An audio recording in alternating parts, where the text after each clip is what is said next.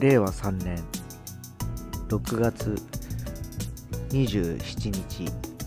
26日だ。失礼いたしました、えー、土曜日の朝です。おはようございます。はい、えー、今朝は小雨ということでですね現在の気温が22度ということで最高それでもね28度29かもう30度近くまで上がる見込みです。えー、ようやく、えー、梅雨にまた戻ってくるという週末を迎えておりますが、結局気温自体はね、また30度近くまで上がるということですので、えー、日中は多分ムシムシした一日になるかと思います。え皆様、本当熱中症にならないようにですね、室内にいらっしゃる方もこまめに水分をとってお過ごしくださ。い、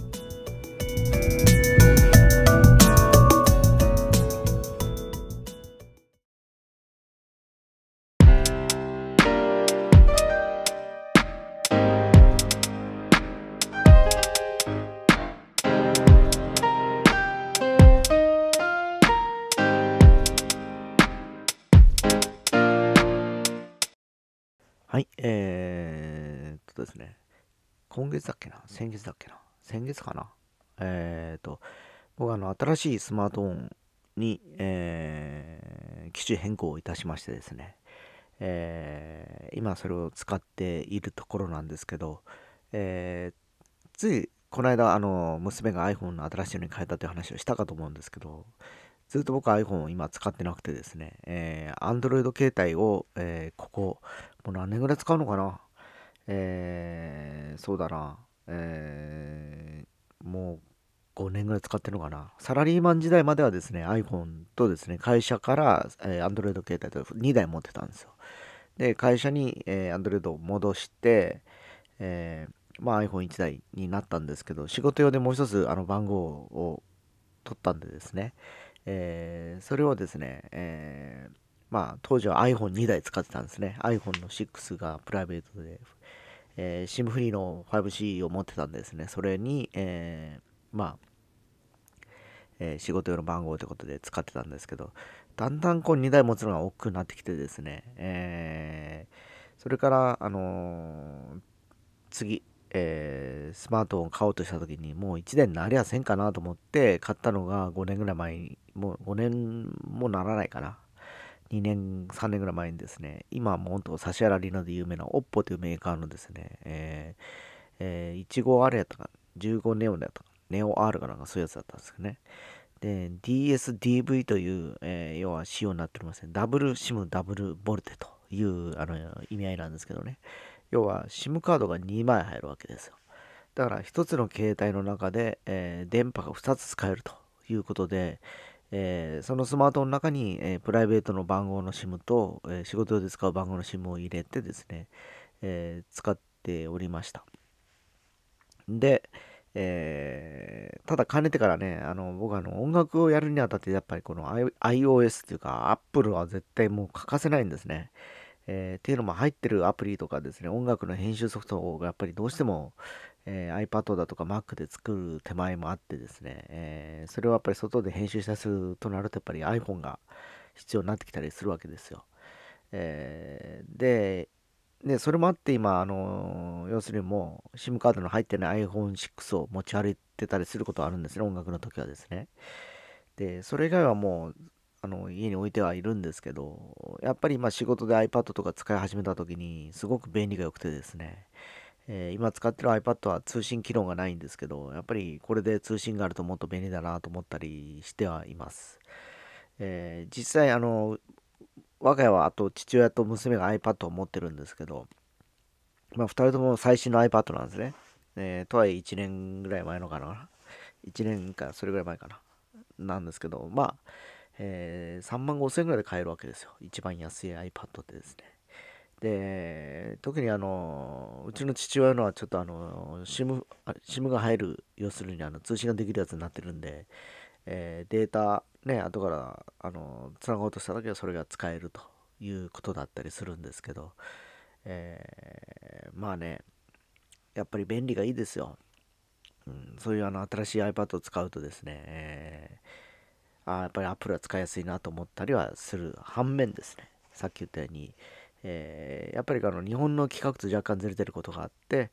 えー、iPhone に関しましては結局あの2枚 SIM が入らないということもあって、え断念して今 OPPO を使ってるというとこなんですね。で、この度、先月かな、えー、ちょうどその、なんだろう、楽天モバイルに僕が入ってたんですね、ずっと。楽天モバイルと QT モバイルと2本立てなんです、実は。で、楽天モバイルが、要はもう、アンリミテッドという、要は第4の、えー、要するキャリア形態になりましたよね。えー、最近、去年ぐらいからかな。なったので、えー、楽天があのキャンペーンを打ち出しまして、えー、ちょうど先月だっけな、えー、今、ニュー、えー、モバイルに、えー、機種変っていうか、あの要するに、 M、MNP かな、すると、えー、2万5000ポイントの、えー、ポイントバックと、え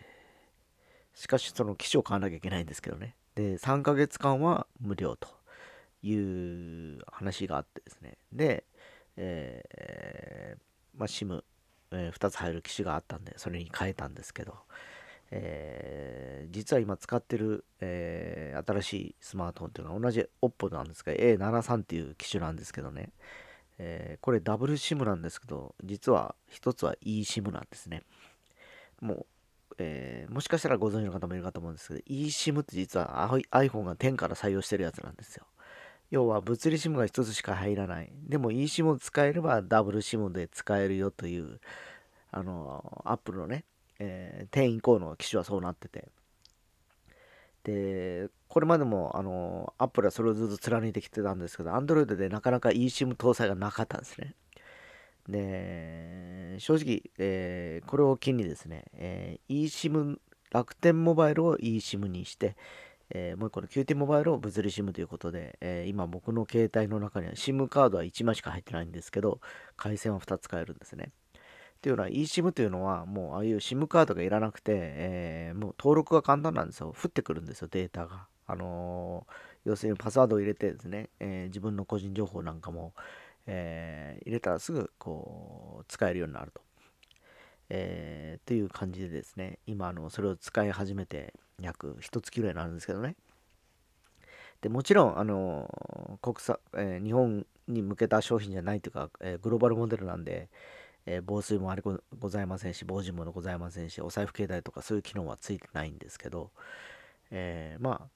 えー、ただ、あの、一つですね、えー、買ってからよかったなと思ったら、ハイレゾオーディオに対応してるんですね。ハイレゾオーディオ。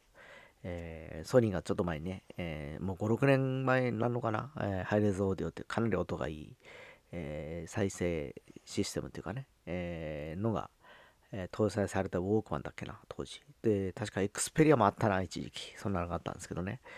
で、ただそれを聞くヘッドホンが高かったんですね。当時2、3万してたんかな、まだね。高くて。で、で、まあ、その搭載した僕もあの、ハイレゾオーディオの当時あのね、エクスペリア持ってたんですけどね、Z3 ってやつですね。ただもう部屋、ヘッドホンが高いから買わなくて放置してて、で、またこの新しい機種がハイレゾオーディオが載ってると。いうことで、うん、まだ今いくらぐらいするのかなとヘッドホン見てたら、実はもう2000円ぐらいで買えるようになってきてるんですね、今ね。えー、ならばということでですね、Amazon でポッチりましてですね、ちょっとそのヘッドが来るの待ってるんですけど、やっぱりかなり、えー、ロスレスオーディオということで、実は Apple Music が、えー、今月からですね、えー、始め、もうあの、ハイレゾですよね。要はハイレゾオーディオに、えー、いろいろとこう、対応し始めたんですね。そういうあの、サブスクの、えー、サービスがですね。えー、Spotify はどうかちょっとわかんないんですけど、まあ Apple Music はもうそれに、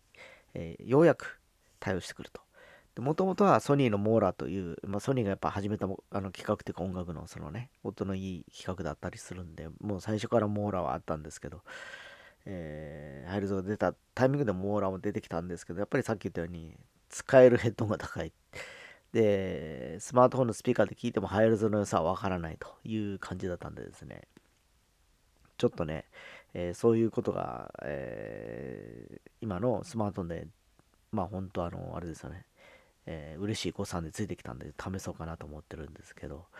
えー、個人的に実はそんなのを全部ひっくるめて狙ってるのはですね、えー、結局 iPhone に変えろという下準備を今やってる感じなんですね。っていうのは、このまま iOS はもう eSIM と SIM カードのこうこのパターンでいくはずなんですよ。だからその手前として今、あの Android の方で僕その体制に今持ってきたわけですね。eSIM と、SIM カードという形で。だからまあ、あと1年か2年後には、えー、また、えー、Apple に返り咲いてですね。まあ、効か不幸か今、あの音楽の仕事がもうほとんどできてないんでですね、えー、結局 Apple 使わずじまいなんですよ。で、これでもう1年は経とうとしてますんで、えー、またこのコロナウイルス次第ではあるんですけど、先々ね、えー、どこまで、えー、がっつりできるかわからなくて、えそれ次第かなと思ったりもしております。まあ、ちょっとね、いろいろと今、ガジェットの話たまにしかしないんでですね、ちょっと今日はですね、その機種編してからいろいろとこう、えー、今使える、技術だとかをフルにちょっとそれを活用させてもらってる話をさせてもらいました。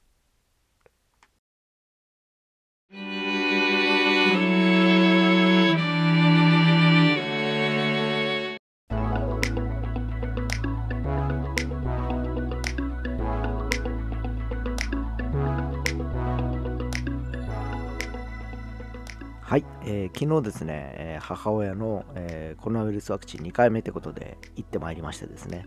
え昨日の放送でもちょっといろいろと、え行く前の話をしたかと思うんですけど、え実際行ってみてやっぱりよく、あの担当方と話をしてるとですね、2回目のやっぱりワクチン接種以降、副反応が出る人が多いという話をされてました。でどういう症状なのかというと、やっぱ熱がガッと上がるらしくてですね、えー、左手、打った手ですかね、が肩が上がりにくくなる、痛くなるとかいう症状が出るらしいんですね。で、最低でも6時間以降という、えー、反応の出方らしくて、昨日3時ぐらいに打ったからですね、一応9時ぐらいの状況見ててもなんか普通に、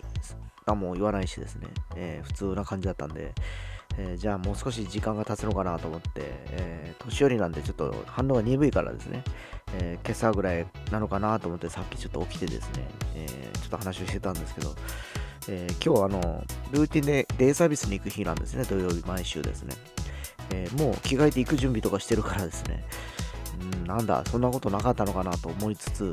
えまあ世間ではほらよくウイルスを接種した翌日は何があるかわからないんで、えー、基本的に休みを取るとかしてくださいねと、えー、言われてて、えー、過ごしてる方が多い中で、まあ本人が行く気なんで、